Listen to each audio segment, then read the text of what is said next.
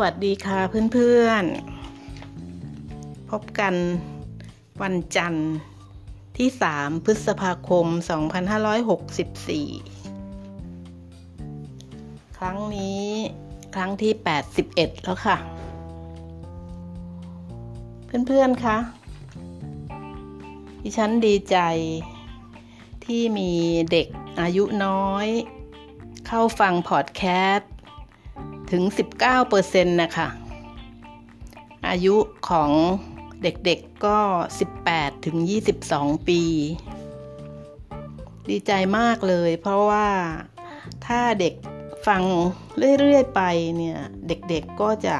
ใจกว้างกว้างขึ้นนะคะ กว้างมากขึ้น จากมุมมองที่ดิฉัน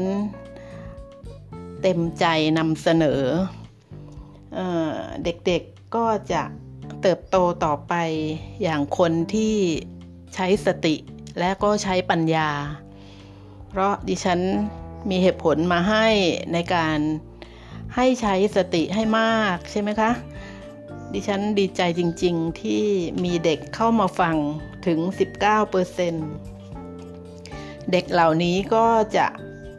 สะสมพอกพูน ความรู้ความคิดและความรัก จะมีความรักอยู่ในตัวเอง และส่งความรักให้กับคนรอบตัว แล้วก็ส่งออกไปในโลกกว้างได้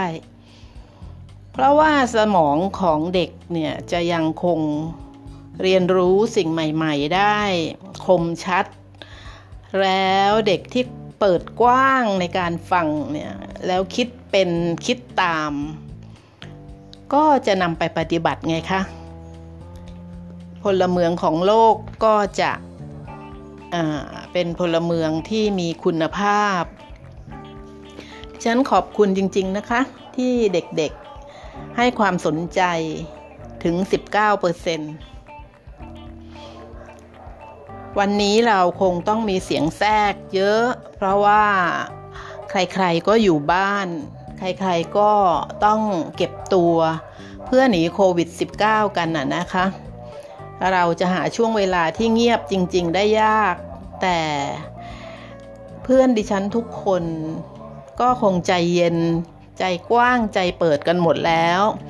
เขาก็ต้องทำงานนะคะ เขาก็ต้องทำอาชีพ เขาต้องโฆษณาสินค้า เข้ามาตามซอกซอยตามชุมชนตามหมู่บ้านนะคะ หาเลี้ยงปากท้องเผชิญกับความเสี่ยงไปด้วย ก็ต้องเห็นใจกันและกัน ถูกไหมคะ ตามสไตล์ของดิฉันและเพื่อนๆที่เราคุยกันมาแบบนี้ตลอดว่าใจเราต้องกว้าง เราต้องอดทนในสิ่งที่เราหงุดหงิดบ้างนะคะ แต่เราก็ต้องเข้าใจแล้วเห็นใจคนอื่น เดี๋ยวเขาก็ไปค่ะนะคะเรียนก็จะต้องมีเพลงแทรกให้อยู่แล้ว เพื่อให้เพื่อนโฟกัสที่เสียงของดิฉัน และสบายใจกับแบล็กกราวมิวสิกนะคะ วันนี้ต้องขอบคุณเพื่อนจากสาธารณรัฐอินเดียค่ะ ที่จริงเพื่อนเข้ามาเป็นเพื่อนนานพอสมควรแล้วนะคะยังไม่ได้โอกาส ที่จะคุยเเกี่ยวกับสาธารณรัฐอินเดียแต่วันนี้ได้โอกาสแล้วค่ะ อินเดียเนี่ย หรือสาธารณรัฐอินเดียเนี่ยเขาอยู่ทางเอเชียใต้ค่ะ เป็นประเทศที่ปกครองโดยระบอบประชาธิปไตย ทั้งโลกเราเนี่ยมีประเทศที่ปกครองด้วยระบอบประชาธิปไตยเนี่ยเยอะนะคะ แต่ไม่มีใครคลองความ มีประชากรมากเท่าอินเดียได้หรอกค่ะ อินเดียมีประชาชนเยอะมากที่สุดในโลกของประเทศประชาธิปไตย มีพื้นที่นะคะพื้นที่ของสาธารณรัฐอินเดียเนี่ยก็กว้างใหญ่ไพศาล เป็นอันดับเจ็ดของโลกค่ะ ที่เกี่ยวกับประเทศไทยเนี่ยก็ทางน่านน้ำนะคะ ทางทะเลค่ะ ดินแดนเขตเอ่อทางทะเลเนี่ยถ้าล่องเรือกันมาเดินเรือกันมา ก็จะมาเชื่อมกับทะเลไทยค่ะ เมืองหลวงเนี่ยเป็นนิวนิวเดลีแต่นิวเดลีไม่ใช่เมืองใหญ่ที่สุดของอินเดียค่ะเพื่อนๆ เป็นเมืองมุมไบ ถึงจะใหญ่ที่สุดของอินเดียค่ะ คือเมืองมุมไบนะคะ แล้วอะไรล่ะคะที่เรานึกถึงประเทศอินเดีย เป็นเรื่องแรก ๆ เรื่อง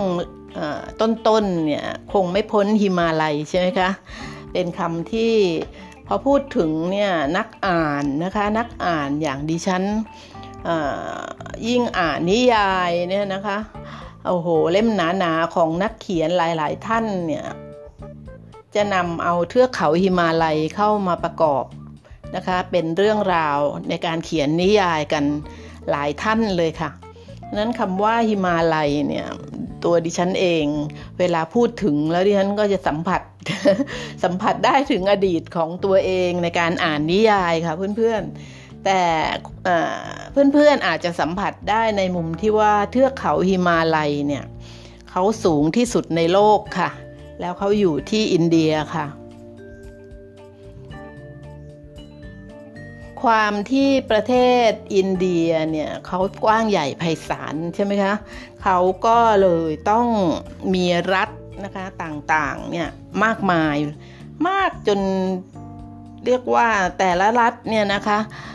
ต้องมีภาษาเป็นของตัวเองอะ่ะเพราะว่าเขามีคนพื้นถิ่น หลายศาสนาหลายวัฒนธรรมหลายรูปแบบนะคะความกว้างของอินเดียเนี่ยแต่ละรัฐก็เลยมี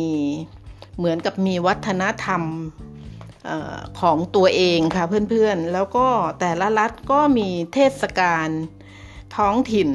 ที่แตกต่างกันไป แล้วทุกรัฐเนี่ยก็ยังมีภาษาพูดเป็นของตัวเองอีกด้วยนะคะ รัฐที่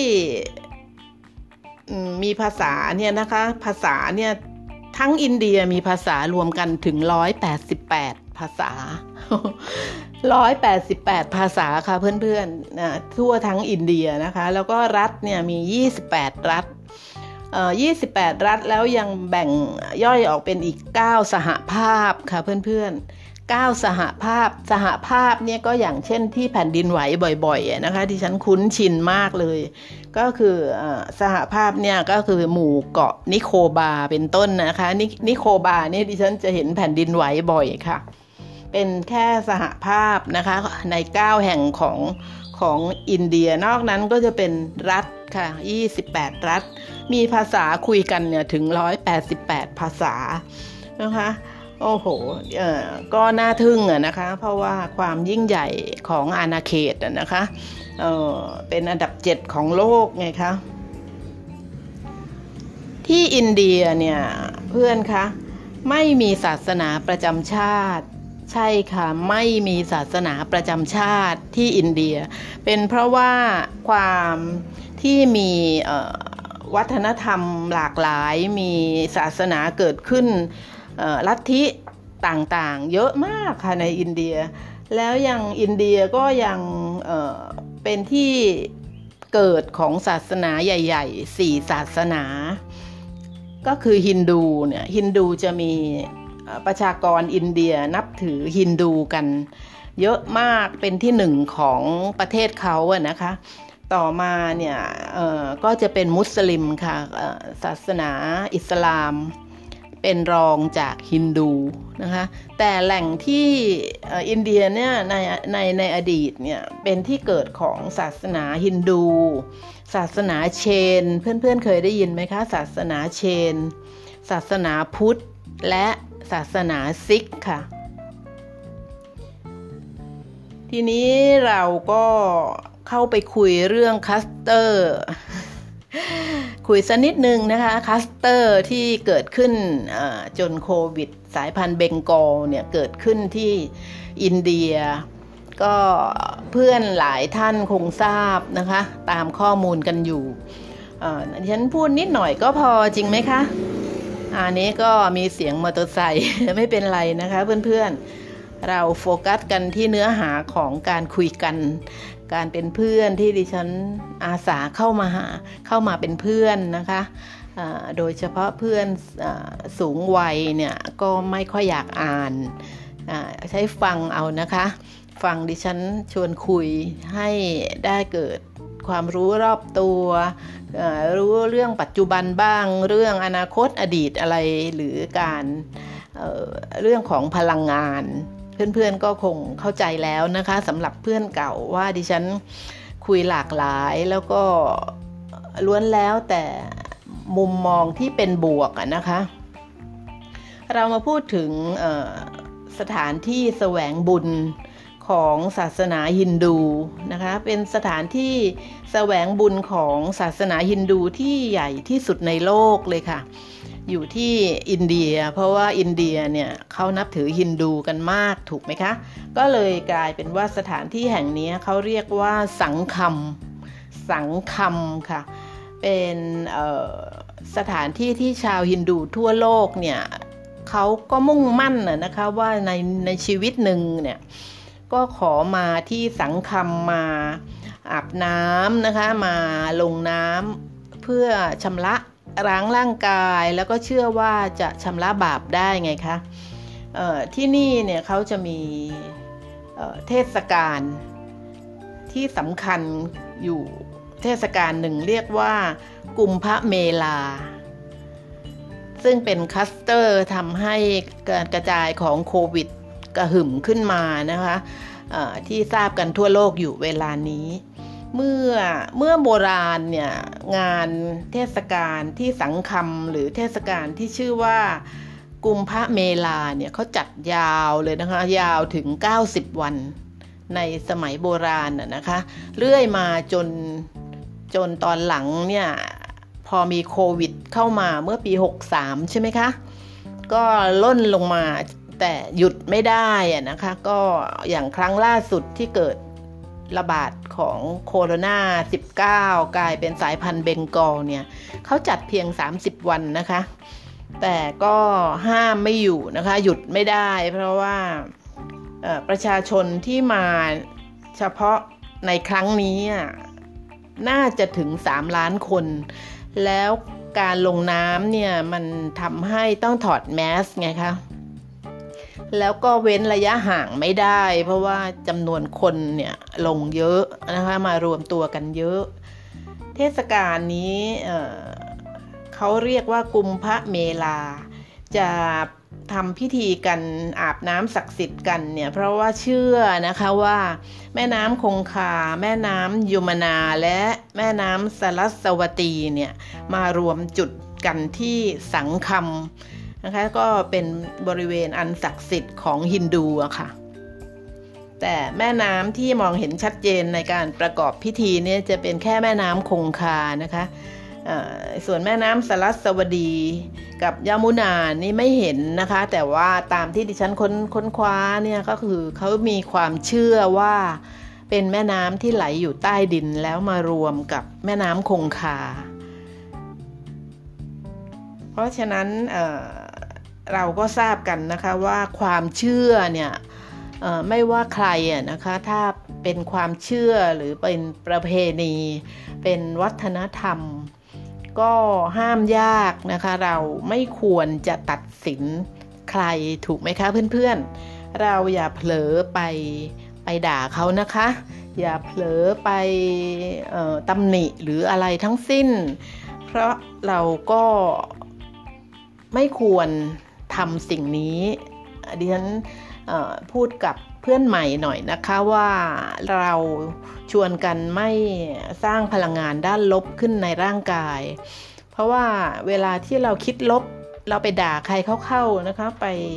ไปไปเผลอไปตำหนิไปโทษคนนั้นคนนี้เข้าเนี่ยมันเป็นการคิดลบ แล้วพลังงานจากการคิดของเราเนี่ยก็ทำร้ายตัวเราเองค่ะ เพราะว่าจิตที่ตกระหว่างการโกรธหรือการไม่พอใจการหาคำด่าขึ้นมาเนี่ยมันทำมันเป็นช่วงที่เราเนี่ยจิตตกนะคะเพื่อนเพื่อนเพื่อนใหม่นะคะแล้วภูมิภูมิกันภูมิต้านทานโรคของเราก็ตกด้วยค่ะ แล้วช่วงเวลาที่มันตกตกเนี่ยนะคะทำให้เราเสี่ยงกับการรับเชื้อโรค โดยเฉพาะขณะนี้เนี่ยเรา ต้องพากันดูแลตัวเอง ให้สูงสุดเลยถูกไหมคะเเราจะต้องอมไม่สร้างพลังงานลบ แต่เราต้องสร้างพลังงานบวก เพื่อเสริมสร้างภูมิคุ้มกันให้กับตัวเราเองค่ะ พร้อมที่จะเผชิญกับภัยพิบัติต่างๆนะคะโควิด -19 นี่ก็คือภัยพิบัติค่ะ ภัยพิบัติที่เกิดจากคนเราเนี่ยค่ะทำขึ้นมา ย้อนฟังดูนะคะ ย้อนฟังไปเรื่อยๆไล่หลังลงไปแล้วก็จะเข้าใจค่ะเพื่อนใหม่นะเราเพื่อนเก่าเราพร้อมนะคะ พร้อมที่จะรอดจะเป็นผู้รอดกันค่ะคำว่ากลุ่มใช่ไหมคะกลุ่มพระเมลาเนี่ยเขาก็มาจากคำว่ากลุ่มพระ ซึ่งแปลว่าหม้อน้ำค่ะเพื่อนๆ ทางโหนหรือทางการดูดวงหรือการดูดวงชะตาเนี่ยเราก็จะเห็นสัญลักษณ์หม้อน้ำเป็นสัญลักษณ์ของเดือนราศีกุมใช่ไหมคะนี่แหละค่ะคำว่ากุมพระก็คือหม้อน้ำส่วนคำว่าเมลาเนี่ยแปลว่าการรวมตัวก็คือเทศกาลนั่นเอง ก็รวมกันว่ากุมพระเมลา คือเทศกาลแห่งการลงอาบน้ำศักดิ์สิทธิ์ของฮินดูค่ะเพื่อนๆเเราคุยกันถึงโควิดกันแค่นี้เราจะไม่คุยยาวว่าวันนี้ที่อินเดียเขาภัยพิบัติแสดงชัดเจนขนาดไหนนะคะเพราะว่ามันเศร้าหมองเกินไปแหละแต่ถ้าเพื่อนอยากทราบก็เข้า Google นะคะ พิมพ์ลงไป ว่าโควิด -19 ที่อินเดียรายละเอียดก็จะขึ้นมาพึบเลยค่ะ แต่ดิฉันจะไม่คุยแล้วนะคะ เทศกาลนี้เขามีกัน 12 ปีเนี่ยจะมีมหามหากุมพระเมลาครั้งหนึ่งนะคะจัดขึ้นที่ที่ตรงที่เรียกว่าสังสังคำเเป็นบริเวณของรัฐ อะไรดิฉันนึกไม่ออกนะคะ มันเป็นรัฐใหญ่รัฐหนึ่งของของอินเดีย รัฐอุตราขันค่ะเพื่อนๆ อยู่ในรัฐอุตราขันก็เป็นรัฐหนึ่งใน 28 รัฐนะคะอืมเดี๋ยวนะคะดิฉันจดไว้ตรงไหน โอเคใช่ค่ะถูกต้องค่ะเพื่อนๆ อันนี้ก็เราก็ ระหว่างที่เราเก็บตัวกักตัวก็ฟังความรู้รอบตัวนะคะ ในเมื่อในฉันได้เพื่อนจากอินเดียดิฉันก็เลยเข้าหาอินเดียทาง Google แล้วก็ YouTube ก็นำมาฝากนะคะ ใครๆก็พูดถึงเทศกาลนี้ที่ทำให้เกิดคำชื่อใหม่ของไวรัสที่กลายพันธุ์นะคะ กลายเป็นสายพันธุ์เบงกอลค่ะ ก็อย่าลืมนะคะว่าเราจะไม่ตำหนิติเตียนใครนะคะ เทศกาลที่ว่านี้นะคะเพื่อนๆเขามีมายาวนานดึกดำบรรมากขนาดที่ว่าพระถังซัมจั๋งของอประเทศจีนใช่ไหมคะ เราเคยทราบใช่ไหมคะถ้าเพื่อนนักอ่านเหมือนดิฉันก็จะคุ้นชินถ้าใครดูไซอิ๋วก็จะรู้จัก ระสังพระถังซัมจั๋งใช่ไหมคะเออพระถังซัมจั๋งนี่มีตัวตนจริงๆนะคะในสมัยราชวงศ์ถังของจีนค่ะในราวพศนะคะพุทธศักราช1172 เนี่ยพระถังซัมจั๋งอายุ 29 แล้วนะคะ คือสนใจศาสนาพุทธบวชเป็นเนนแล้วนะคะ บวชเป็นพระแล้วก็เดินทางออกจาก จีนไปอินเดีย แล้วตลอดทางก็บันทึกการเดินทาง พระถังซัมจั๋งเนี่ยยังบอกไว้ในบันทึกเลยนะคะว่าเทศกาลกุมพระเมลาเนี่ยมีมานานแล้วของฮินดูค่ะ เพราะฉะนั้นก็นานจริงอะนะคะเพราะว่าพระถังซัมจั๋งนี่ก็เป็นเรื่องราวที่โอ้โหตั้งแต่พศ1172อะค่ะ เรามาคุยถึงเด็กๆกันนะคะ ตอนต้นต้นรายการครั้งนี้ฉันก็ชื่นชมเด็กๆ อายุ 18 ถึง 22 ที่ใจกว้างๆ เปิดๆ ใช่ไหมคะ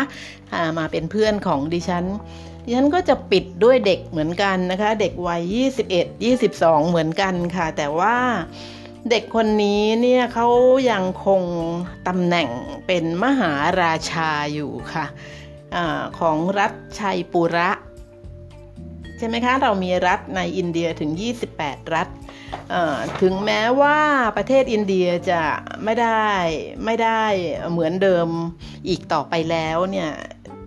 ได้รับเอกราชจากอังกฤษแล้วก็ปกครองเป็นระบอบประชาธิปไตยใช่ไหมคะไม่ไม่ไม่ได้เป็นแบบโบราณอีกแล้วเนี่ยแต่ว่า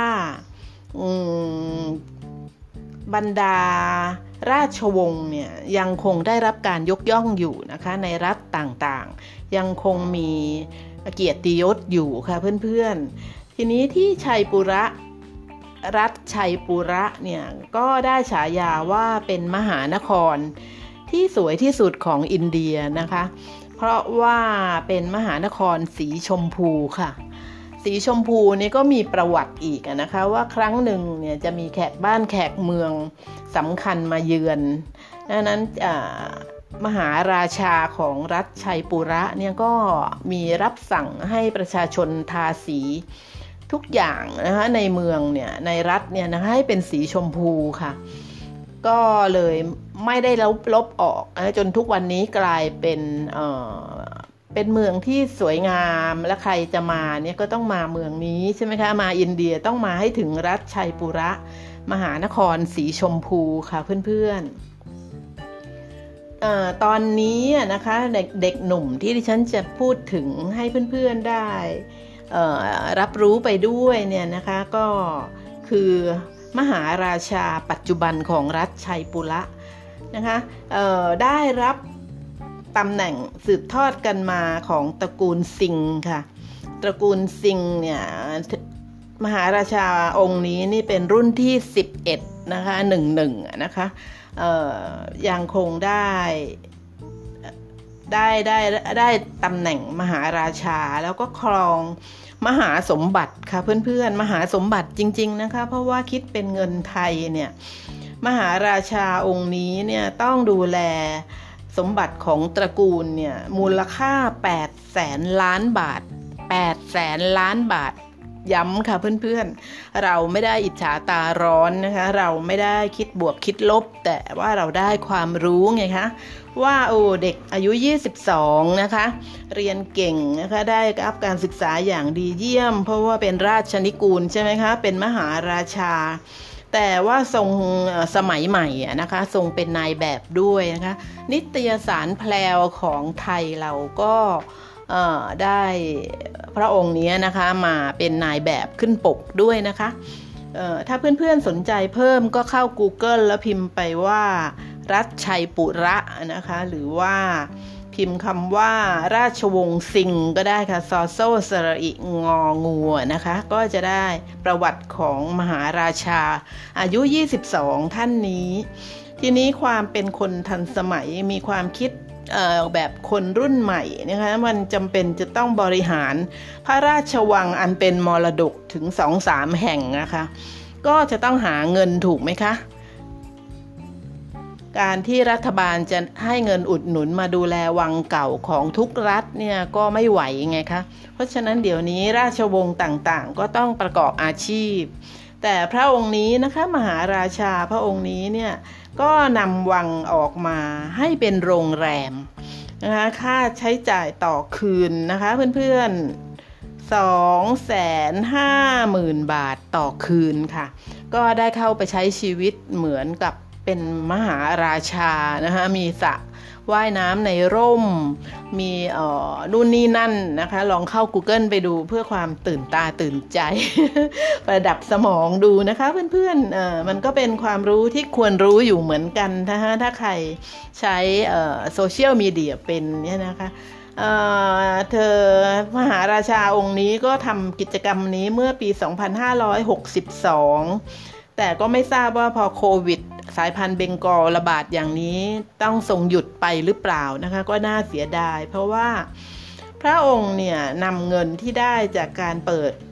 พระราชวังเป็นโรงแรมเนี่ยนำไปช่วยในการกุศลนะคะออนอกจากทรงหล่อแล้วเนี่ยทรงยังทรงมีพระไทย พระไทยดีอีกเห็นไหมคะว่าทรงให้เงินที่ได้จากรายได้นี้ให้แก่องค์กร ที่ไม่แสวงกำไร แล้วเป็นองค์กรที่สนับสนุนผู้หญิงในชนบทด้วยค่ะเพื่อนๆ นี่ก็เป็นมุมมองอีกมุมหนึ่งนะคะของคนรุ่นใหม่อายุ 21-22 ซึ่งเเป็นเชื้อพระวงศ์ชั้นสูงของอินเดียที่รัฐชัยปุระค่ะเพื่อนๆ ช่วงนี้ทางกรุงเทพในชานเมืองที่ดิฉันอยู่เนี่ยฝนตกติดกันเลยนะคะ ฝนตกทุกวันตกเยอะด้วยนะคะ ไม่ทราบว่าจะเป็นเรื่องปกติของอ